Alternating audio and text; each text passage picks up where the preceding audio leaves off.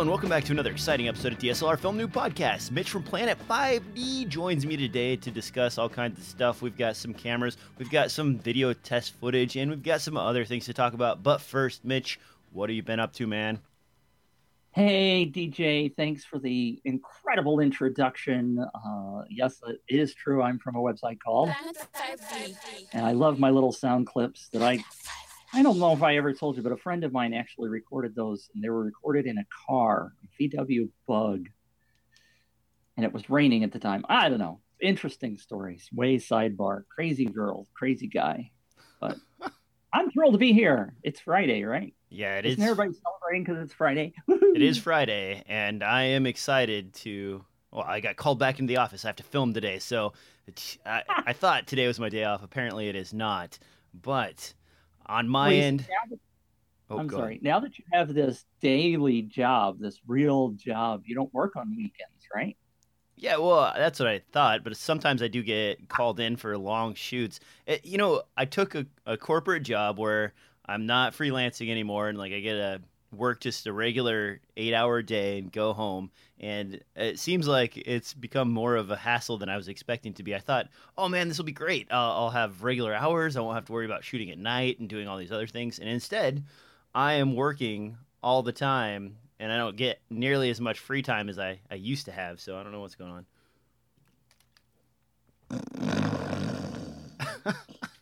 That's your nap that you were going to get this afternoon, but now you're not.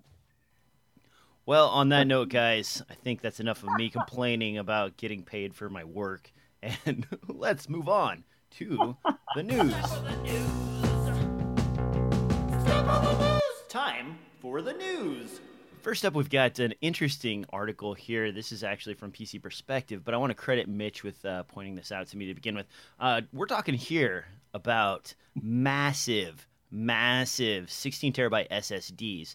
Now, the problem with SSDs in the past is the way that the controller accesses the NAND memory. And the reason that's a problem is because there's only so many channels available. But uh, this company here that I've gotten an article linked to in the show notes has created HL NAND, which is basically a ring bus for your memory on your SSD, which allows you to go above the 16 terabyte limit. Now, if you're not familiar with IT technology, ring buses were used back in the early days to access many, many computers, and now they're doing the same thing for SSDs. So we're bringing back old technology to move forward.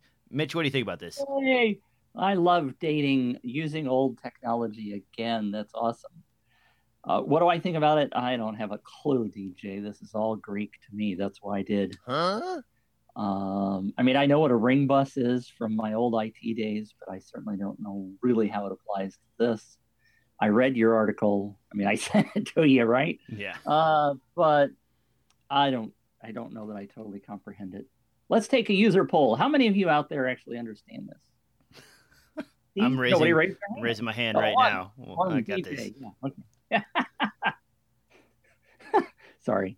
Oh, that's okay. It's uh, you know, it's interesting. It's really cool that we're going to be seeing uh, 16 terabyte SSDs in this size and range. I, I wasn't expecting it to come so soon, but uh, you know, it's actually outpacing the upgrade speeds and sizes of spinning drives now to the point where, you know, probably in the next what five years, maybe eight at the max.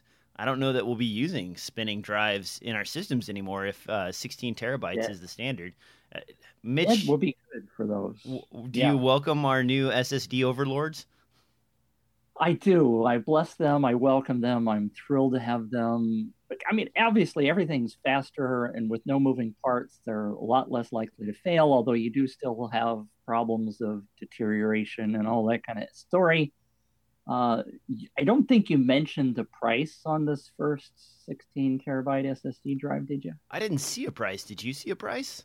I thought I saw one of the articles I read was five thousand bucks. Oh, really? That, Yeah. that that doesn't seem too bad actually. You know, for five thousand dollars, I'm not gonna buy this. Well, no, most of us aren't, right? But there will be some technology leaders who are doing massive amounts of data that will use something like this. And that'll eventually bring the price down because people will buy it. Mean, it's not, I mean, if you do the math, and I didn't do the math, but that's pretty, pretty inexpensive per gigabyte, right? Yeah, I I don't know what that works out to. 16 terabytes for you're probably in the like 75 or 80 cents a gig range. I mean, somebody correct my math because I'm just completely guessing here. I'm not actually doing anything uh, calculation wise. Um, but it's you know it's interesting to to know that it's available and the prices have come down. I mean, now if you look from two years ago to today, you can buy a one terabyte SSD for like three hundred dollars, and last year, the year before, you were talking twelve or fourteen hundred dollars. Now for five thousand, you can buy a sixteen terabyte SSD. That means that in a couple more years, we'll be seeing four terabyte SSDs in a price range that's sort of consumer friendly uh, 300 yeah. gig or $300 for something like that would be great. That would mean, you know, you can fit entire projects on there, even have it in RAID 1 so you have a backup and the speed. Uh, that would be excellent for well, video editors in general. That that would blow me away. I would love that. Now, moving on down the line, SSDs aren't the most exciting thing to talk about since we've kind of nailed those to the ground. I do want to discuss this camera, though. Uh, we've talked about this in the past. I'm going to go ahead and share my screen now so you guys can see what I'm talking about. This is the JVC GY LS300. Uh, we've talked about this camera, and the reason we have is because it's sort of an exciting. Um, you know, super 35 millimeter camera that, for whatever reason, shoots on micro four thirds glass. It's priced really well. Right now, I'm looking on B&H. It's uh, three three thousand five hundred dollars, which is uh, pretty affordable for this guy. And now with the firmware update that's coming down the line from uh, JVC, looks like we'll be able to shoot 4K footage internally. Before this was advertised as a camera that would only output 4K via HDMI or SDI, but now it will record what it shoots. Mitch, how do you think this compares to something like the C100 or Canon's XC10? Compares obviously very favorably as I get an eyelash or something in my eye. Sorry to those of you who are watching live or even watching later. Um, it's uh, by the way, I did notice that the B&H uh, website actually lists that twice. There's there's a promo price which gets it down to thirty four ninety nine right now. Okay. Uh, the, the normal price is thirty nine ninety five, so uh, that gets it a little bit closer to the C one hundred. But um, it's nice to see that kind of really low price 4K internally. Karen, who wrote the article for us over at Planet 5D, was really excited about having this because it's all it's also going to have their uh, their C log, not C log. What do they call it? Uh, V log, I believe.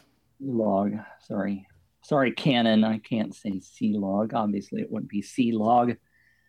JVC's V log. Um, so it's it's it's nice, and I I guess I don't know what kind of firmware changes can be done that would bring it down.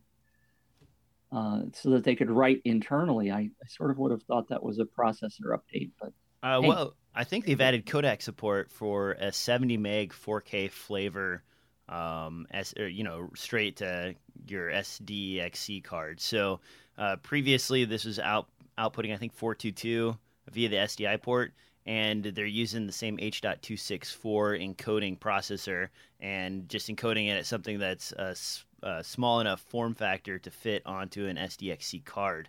I, I think that was the limitation with this uh, previously, is that the media it was using and the H.264 format wasn't capable of squeezing it onto that. But now that they've got it down to a bit rate that's sustainable for the card to write, they're able to accomplish that. So that's kind of good. I always prefer cameras to shoot their own stuff. It's really frustrating and irritating when you get a camera, I don't know, maybe like this Sony A7S I have right here that promises 4K, but only with an external recorder, which makes that 4K promise somewhat useless to me. Uh, also, kind of aside here, you'll notice right now that I've got a rig around my Sony A7S. This is the small rig cage I'm prototyping here. I've got my old one next to me, completely aside. Uh, this is the old small rig cage. We never go. And this is a prototype. I worked with uh, DC from Clickcraft and um, the guys from. You got to hold it up higher. You, oh. You're looking at the old camera. There you go. Ah, there you. we go for the for the video viewers who I forgot my camera is so high up in the air now because it's on a 42 inch panel. Because of that what 42 inch monitor that you were bragging about last Yeah, week. I love this monitor, but man, it is so big that my webcam sits way high up in the air. It's kind of ridiculous. But anyway, the thing I wanted to to, mention about this is uh basically they've upgraded the shoe on this. So if you look down here at the bottom, here's the previous plate and uh there wasn't a thumb screw type of attachment for the camera. So it's gotten a little bit better. Uh, there's still a few things that need to be fixed on this, but you can see that it does leave enough room for that OA4 uh, adapter so you can get to A mount lenses from E mount lenses. Uh, definitely interesting. Sorry for that aside. Back to the regular discussion though. The JVC GY LS300. Now, Mitch, the reason I like this camera is the price compared to everything else that's shooting 4K in the market, and it's a full fledged camera. Uh, do you think anybody's going to buy the XC10 with stuff like this coming around the corner? Yes, absolutely. Because Canon rocks. It's they're a much better camera company than anybody else. And are you still buying it? Uh, yeah. Um, the one the one thing that's different, obviously, you know, for those folks that are still like me, that's like to shoot stills every now and then. Obviously, a camera like this wouldn't do me a whole lot of good because it's not giving me both features. It's not a DSLR. But that being said, for those filmmakers who are wanting everything, it has. Uh, I thought I read that it has uh, internal Gosh, what's, why is my brain not working again this week? I don't know. ND filters. ND filters. Doesn't it have ND? I, I believe it does actually. I think it has three stops at ND filters. So that's good. Goodness stuff. Like a traditional big boy camera would have, right? Indeed. Uh, you know, basically, it's nice that JVC, even though it's not a brand that everybody jumps out and says, "Oh man, sweet, JVC has released a camera," it's still got a lot of the stuff that you're asking for. I mean, honestly, guys, and everybody probably agrees out there, or most of you do, that uh, JVC isn't a brand that you think about unless you have like an old VCR in your house or an old TV or something like that. It's really not like the brand on the tip of my tongue that I'm like, oh man, I can't wait for the next JVC release. But this is a solid offering. It's got a lot of the features you want. It's basically a full fledged camcorder. It's using a super th- a 35 millimeter sensor, and it's got some crop factor that's available for uh, you know 4K shooting with uh, micro four thirds lenses. It's a really solid offering, and it's 3,500 bucks. I think when they originally announced this, they they announced it at uh, 4,500 dollars, and it's come down thousand dollars already to the point now where it's out on on the market, and they're actually offering firmware updates these aren't amazing things in and among themselves, but compared to the other camera companies that are out there doing stuff, you know, uh, these are all the things we're asking for. You know, uh, give us the stuff we want. You know, give us some firmware updates to add a few more features, and uh, give us a price range that you know puts it in line with, say, oh, I don't know, the 5D Mark III, for example, or the uh, you know any of the other cam- like Sony's uh, A7S. Uh, I mean this is just right. You know, if I wanted this camera or needed it, this would be what I would jump on right away. Uh, Mitch, anything to add on this camera other than like it's it does what we were asking? I happened to just be jumping over to YouTube while you were blathering on and on and on. I'm sorry, just kidding. Uh, there are several videos out there on YouTube with some sample video, which looks pretty awesome. So we should have included that in our our our report. I I apologize to our readers who realize that there are other things to see out there. Uh, looks pretty impressive. Yeah, I think JVC's got has good auto mode. I'm sorry, I just discovered it has auto mode. I'm sorry, like autofocus or I don't know. I was just the video. They just zoomed right in on the words auto mode on the side of the camera. I don't know what the hell that means because I don't have the sound on. I'm sorry. oh, that's I'm okay. Silly today. Okay. It's uh, it's one of those mornings where uh, we get a little wacky. Um, anyway, the JVC GY LS 300 B&H has a special on it right now, 3,500 bucks. You can find links to that in the show notes. Uh, it is pretty competitive to Canon C100 and uh, very competitive to many of the other cameras in the offering. Now, what else is competitive and also sort of interesting because they've started to ship? Mitch has an article up on Planet 5D about this, actually. The Sony A7 A7R2. Thank you. Thank you. It was just, for some reason, it was delaying here in front of me. Um, this camera, basically, the A7R2, is starting to hit the market. Uh, there's some video clips out and available to look at. But before I input my own thoughts on what I saw, Mitch, what do you think about the video from this camera? Uh, it looked pretty good uh, before you get your toes all over it. Uh, I was very impressed. The, the, one video that the first video that we posted is 4K, uh, and I initially watched it in 1080 and was kind of like ho hum. But when I watched it in 4K, I was I was pretty impressed. It's sharp. It doesn't seem to have a whole lot of noise, although obviously, and and and you get a little bit of confusion about whether or not you're actually seeing noise or compression artifacts when it comes up on YouTube. So it would be much better if we had a downloadable version like on Vimeo because I love Vimeo where you can download the 4K stuff if people upload it. Um, so there's a plug for for Vimeo. I'm gonna go see them in New York City, by the way, when I'm there next month for the Canon Expo. So look forward to some exciting stuff from Vimeo. Uh, and the other thing that I really liked about it, which was the second video that's included on our blog post, is um, Dan from where I don't even see it right now. Apologize, Dan. Uh, the that did a test to with a, a Metabones adapter to show you on us what the uh, autofocus speed is for shooting stills. That's very impressive. Yeah. Not exactly the same as a native, but it's pretty darn close. Much better than what I was getting on the A7S when I was testing that. That was atrocious. Yeah, the A7S AF is it's not that not very good at all. Um, you know, out of all the cameras I have in my collection right now, I would say the Panasonic GH4 actually seems to be the snappiest AF system in my collection. I know it's pretty close to what I get out of the 5D Mark III, but the GH4, for whatever reason, as long as it's in okay lighting conditions, does an amazing job of just getting focus every time. I don't know why. Uh, some sort of uh, better technology, I suppose. Um, on the A7R Mark II, I watched the same footage you watched, Mitch, and I've got some marks here. It looks like I wrote down 130. Uh, they have a shot of some trees, and it looks like there's quite a bit of moire and noise patterns going on there. Uh, the water they showed looked pretty good.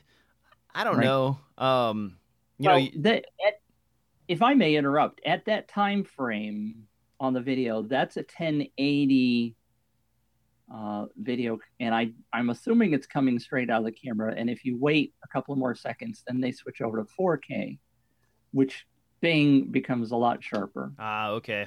And I and I saw I I felt there was a lot less noise in the 4K video of the same scene um, than the 1080. But they were also showing in that the different sensor crops, which is really kind of cool. I really still like a camera that can give me internally a 4K crop or a 1080 crop or or like a Super 35 crop. So you're effectively changing the focal length and doing all kind of fun things there. So that's kind of fun when they do that. But it didn't didn't have a whole lot of noise. Now they didn't also tell us uh, what their ISO look was, if I recall.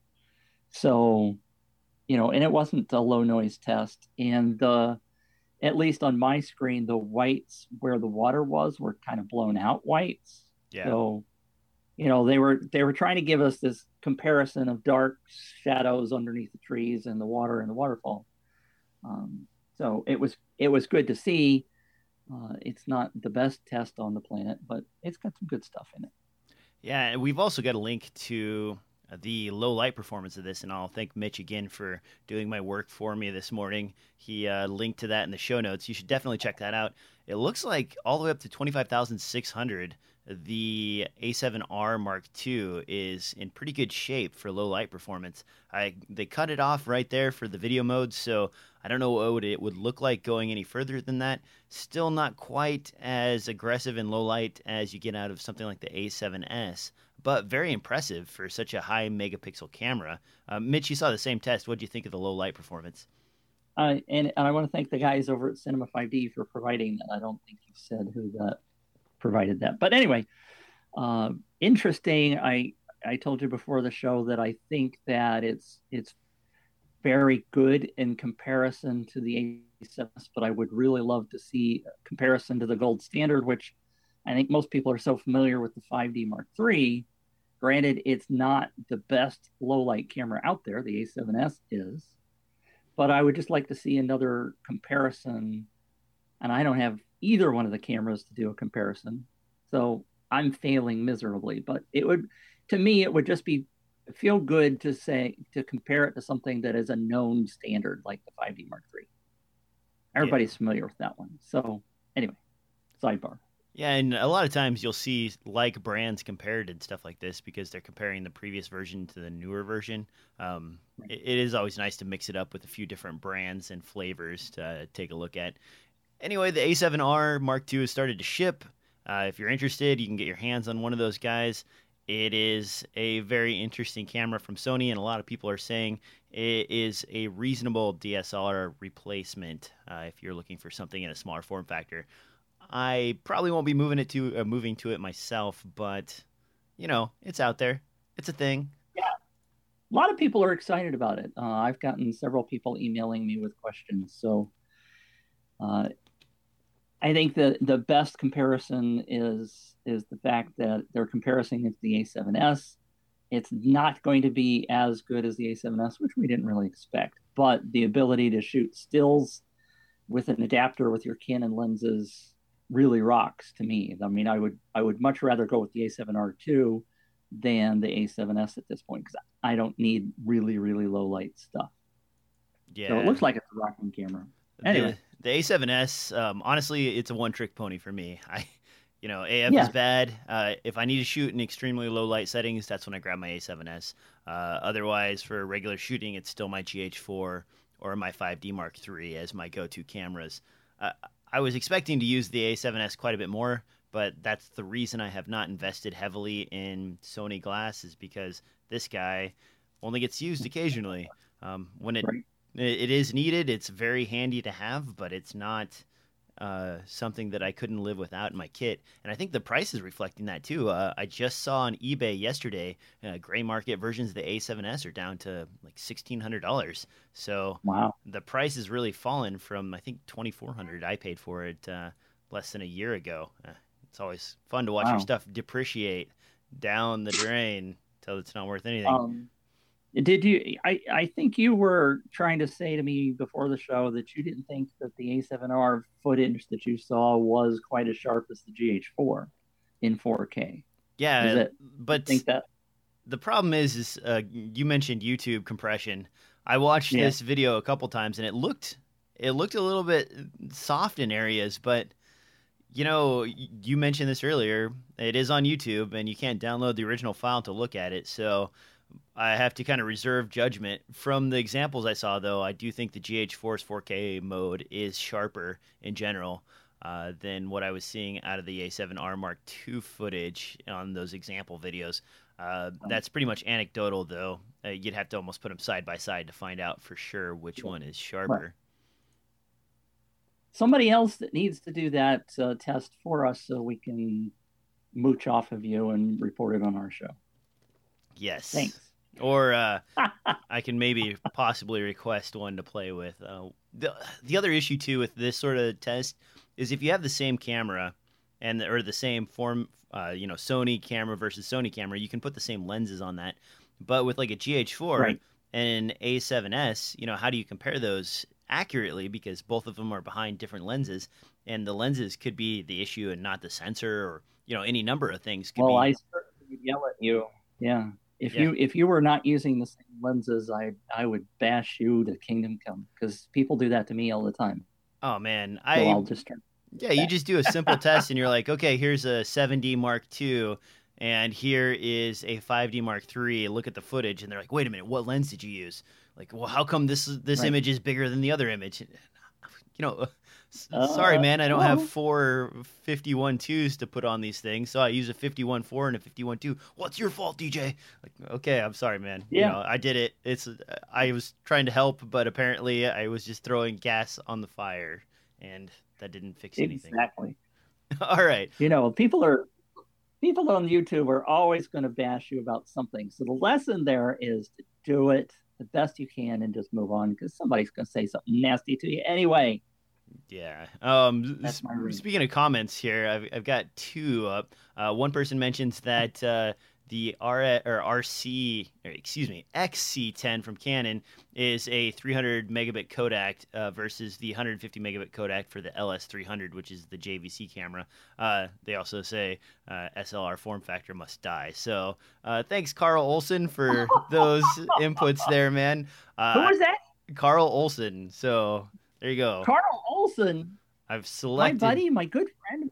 He's watching the show. Hi, he Carl. Is. Um, he's he's he's the devil, and and I I'm sorry, I didn't say that. Did I just say he's the devil? No, I love Carl. Thanks, Carl. Uh, good points though on the on the codec uh, bit rate too. That's awesome. Yeah, and I don't think that the uh, anybody disagrees with you, Carl, on the form factor of SLRs. Um, if you've been used to video cameras for a long time, the video camera format uh, is a little bit more comfortable than an SLR format. I mean, M- okay. Mitch. Uh, okay, compare and contrast. I, I, I, I still say that I like the combination. I like to be able to shoot video when I want it. I like to be able to shoot stills when I want to in the same body. And none of the big boy or little boy video cameras do that. So I don't care for that. I want a camera that does both. And right now, the DSLR is the only ones that do that. Now, if they were going to, I don't know why they don't just go ahead and take a video camera form factor and add stills to it. I mean, it's they've already got all the functionality there. It's not like they need this stupid shutter to go up and down. Just take a still image. Well, and there are a few cameras that are capable of doing that right now. Uh, you know, obviously, any of your red cameras also will shoot still images in a raw format. Uh, they are limited to like 6K and 8K, but I mean, it's those are very expensive though compared to what else is on the market. So yeah. All right, moving yeah. on down the line to some Panasonic okay. news. Looks like we've got a, a, two things here and then rundown. Uh, the first one is actually for the X8. Uh, if you're not familiar with the GX8, uh, Panasonic recently uh, released this camera, and one of the touted features was the dual IS system. Well, the dual IS system relies on the optical image stabilization that's available in the lens, as well as some digital stabilization done in the camera body itself. Uh, to accommodate that, they've released firmware updates for a number of lenses, and I've got the list in the show notes. And they're planning on uh, introducing more in the first quarter 2016. Uh, Mitch, anything to add to this? I mean, it's basically a quick press release from DP Review. Give those guys credit where it's due. Uh, what do you think? How long should it take for them to implement this feature into their lenses? Well, let me ask you this, and I'm putting on my dumb hat here because I really honestly don't know, so I may sound dumb, but this is a firmware for a lens or for a camera? Is there actually firmware in a lens? There is. Uh, Panasonic releases firmware updates for their lenses on a regular basis. Uh, you load the firmware onto your camera body, and then the next time that lens is attached, you have the option to upgrade the firmware for a particular lens. Uh, this can fix issues wow. like the length of time the image stabilization motor stays on or off, um, misoperating switches, and so on. Uh, it also changes the microfocus on some of the lenses. If they've done multiple test charts on something and they feel that it's not correct, they can actually adjust that setting in the lens to work with the camera body of choice or add new camera bodies as they move forward and find out more test results. Cool. That's cool. I didn't know. See, I didn't know. I literally didn't know. It is a little weird. Uh, when I first moved to uh, the GH4, I was like, wait a minute. The 12 to 35 millimeter F28 has a uh, you know, a firmware update. What is what's going on with this? And then I started reading. I'm like, oh, well, that makes sense. Okay, if I use this lens with the GH3, it worked this way, but with the GH4, it's slightly different. And Panasonic has released a firmware update that will correct for that. Uh, if you're not familiar with the image stabilization system that's available in the GX8, uh, basically, guys, uh, it's digitally cropping in on the sensor, and moving that around a little bit while combining that with the uh, regular vibration controlled uh, OIS system in the lens itself.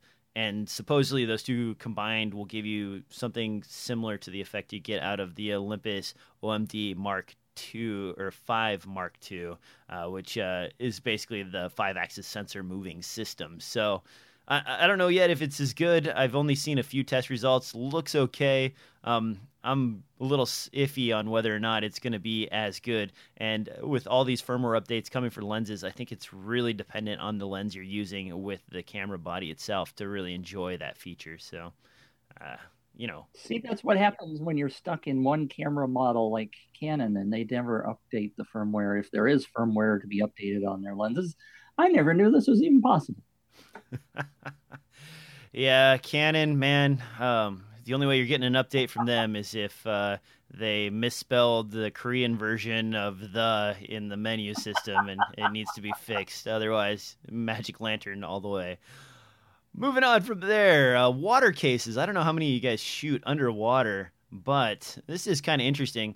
Now, we've talked about the uh, Sony RX100 Mark IV a few times on this show. Mitch and I have discussed it in depth, but what if you want to shoot underwater? Well, it looks like uh, company uh, Nudie Cam. Am I saying that right? I don't think I'm saying that right. Nauticam. Naughty Cam. Okay, thank you. Uh, but it still sounds naughty, right? Naughty. Yeah. So the Nauticam uh, guys have created this uh, underwater housing for the Sony RX100 Mark IV. This gives you 4K shooting underwater. It's a very compact little system and a little bit more range than what you would get out of a GoPro or something like that. Mitch, what do you think about underwater shooting in general and possibly taking a Sony RX100 underwater? It it always scares the living kajibers out of me. I think I'd rather sacrifice a GoPro than uh, a body. But when when it's designed specifically for your camera body, I think that's rocking. I mean, I've seen some of the bigger ones that it, you know, it looks like you're you're basically taking this big massive Tupperware thing down, you know, underwater, and you're like, man, it's going to be kind of hard to push buttons and stuff. So this is looks really small and compact. Compact. Neither one of us can use our tongues today. I know. I don't know what's going on. Uh, this morning, I just haven't been able to talk correctly. I've been mispronouncing words and getting everything wrong. You're a naughty boy talking about the naughty cam. Wah, wah, wah. Um, okay, so one of the things I, I was really interested in when I looked at this is basically all button access on the back yeah. of the, the unit. And it, you're right, Mitch. Like in the past, old underwater units were these big clunky things with like a remote cable coming out to the side. Usually had to have a guy that was specialized in in using the rig in order to even operate it. Now this thing looks so simple to use. Like I mean, yeah, it's just like, hey, here's your regular camera. Take it underwater. Uh, all the buttons are on the back. Everything looks the same. Uh, they've got some extra little rigs if you want to do some other stuff, and they've even got a sort of wide angle lens adapter unit for it if you want to really get crazy. I do mean, a, to do a fish-eye. wah, wah, wah. Oh man. Oh man. I should have hit the laugh track cue there. In here. it's getting deep. Get it? Underwater. Woo. Oh man. Oh. Wow. These yeah. jokes are just falling flat, man. Um. anyway, it's it's kind of cool. Uh, look for pricing. Um, probably in the three thousand dollar range. These underwater housing kits are fairly expensive, so uh, there is no cheap way to go with these. But that's a lot cheaper than you know uh, some of the bigger camera cases, like uh, if they, you put a Red Epic underwater, it's like twenty grand. So, do they come with a guarantee? So if your camera dies because it leaks, then you get your money back? I don't think that's the case, Mitch. Uh, I think it's use oh, your own risk. The case, get it? I don't think that's the case. Oh man! Oh is, man, we turned into like a a Monday morning, uh, you know, road show or something. okay, speaking of road shows, this one Mitch threw in, and I think it's hilarious but sad at the same time. Uh, you can see here we have some bling. Uh, Mitch, you want to talk a little bit more about these diamonds added to a Canon model? I think it's fascinating, and it. I'm certainly going to buy one of these for my wife, maybe two. Oh, she's still no. That's my daughter. Um, I I I found the article interesting because, yeah, and you're showing it there, uh, because over on Petapixel they actually show how the the design was done, which is kind of fascinating. That was the most interesting thing to me. uh, but no, I'm I.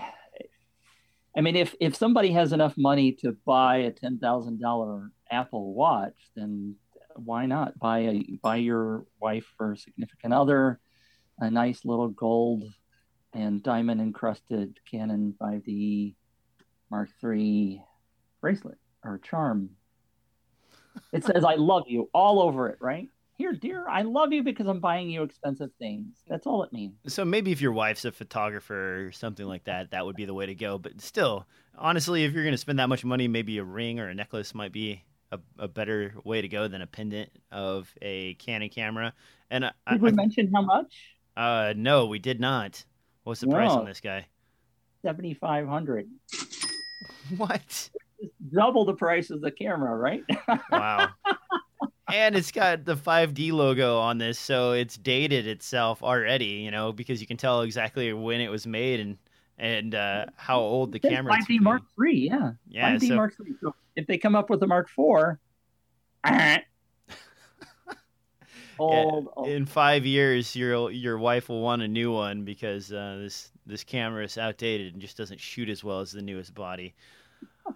Uh, this is weird. I don't know what to say to this, so I'm going to move on. I got one last thing in the show notes here before we wrap up, and uh, this has kind of been a weird show because news is all over the place today. But I've been looking at the Panasonic LX100 versus the Sony RX100 Mark IV as a sort of point and shoot wife or a uh, camera for my wife. Point and shoot wife. Not a point and shoot wife. That doesn't make any sense at all. Oh man, this is just one of those days. I'm writing that one down. Oh. So I'm looking on Craigslist here in uh, in Portland, and looks like for uh, five forty nine, you can pick up one of these uh, LX100s. I mean, that sounds pretty reasonable for a camera of this caliber. And this is a one uh, micro four thirds inch sensor. It's got the same zoom range as the RX100. And I'm not familiar with either one of these cameras. I haven't had them in my hands. I guess what I wanted to put out there is: has anybody shot with both of these, and can they contrast and compare? Because like Mitch and I have been talking about with reviews and, this whole cast, where are the people that are doing these comparisons? I haven't seen anything between these two yet, and I kind of want to, so I know which one to get. You know, like uh, I might just jump on this because it's such a good price. I think the retail is uh, f- about eight hundred dollars, so that would save me quite a bit on this. And it is a 12.3 megapixel sensor as opposed to the 20 megapixel sensor used in the RX 100. Plus, I'm already familiar with the focus system from Panasonic, and it seems to be much snappier than anything Sony's put in any of their cameras. So, what do you think, Mitch? Which one should I go with? Oh yeah, uh, yeah, uh, yeah. Um, just, my answer is uh, I don't have a clue. Yeah, me neither. Um, I think I'm gonna just jump on this and and see what happens. Uh, maybe do some. Jump on it how? Buy both? Yeah, well, no, I think I'll buy this one and play around with it, and maybe I'll get a review unit in of the Sony RX100 Mark IV and play around with that. And you know, actually, I probably will just buy this. I don't, I don't know. I don't know what to do. When you say this, you, uh, you're pointing at the screen. I'm assuming you're talking about the Panasonic LX100. Yes, that is correct, Mitch. Okay. I, I'm, I'm edifying for the people who are watching or listening because they can't see you point and what you're pointing at. Yeah, this show as we as we do video more and more, I forget to mention stuff to the audio listeners, which is awful. uh, especially these morning shows. Man, Mitch and I get a little wacky when it starts to be before noon. I think it's. Uh... I'm I'm going I'm going back and I'm getting a sound clip of you saying your point and shoot wife. my point and shoot. I've, I've written that one down, boy. I'm, I'm gonna I'm gonna put that in my little sound clip. Oh no. Yeah, point and shoot wife. So, if any of you guys out there have had any experience with the Panasonic L, um, LX100, I'd love to hear from you. Um, I'm interested in this camera. Kind of want to give it a try. Uh, $549 sounds like a pretty good price. Uh, I don't know. I have no clue what my wife will like. And uh, I will just go forward. okay, Mitch, you have anything else before we wrap up this show? Because this has just been a weird show. You, you need to buy her one of those uh, Canon 5D bracelet charm things. Yeah, That's what you need to buy her. That'll go over well. Yeah. See, then she would be a point and shoot wife. Oh man, yeah, I, I, think I have dogs attacking somewhere in the background. Dogs. Oh man. Yeah. All right, on that note, guys, you can find me on uh, Twitter at DSLRfilmnoob.com. You can find this podcast anywhere podcasts are delivered, including iTunes and SoundCloud, which also had a purge, by the way. So if you had uh, copyrighted material on your SoundCloud, you are probably oh. gone from oh. SoundCloud, just so you know. Uh, so don't steal people's music because that's bad. Mitch, where can people find you? Uh, I'm at a place called And you can also now find me on smartbusinessplanet.com because I'm having a lot of fun telling people about how I started Planet 5D and other stuff. Smartbusiness.com. That's where you can find Smart Mitch. Business Planet. Smart, Smart Business, Business Planet. Planet. Oh, the planet. planet motif going on in here. Come on. All right, I'll get it right this time. All right, Maybe. smartbusinessplanet.com. There we go. Thank you. On that note, guys, we'll see you next time on another exciting episode of DSLR Film Noob Podcast.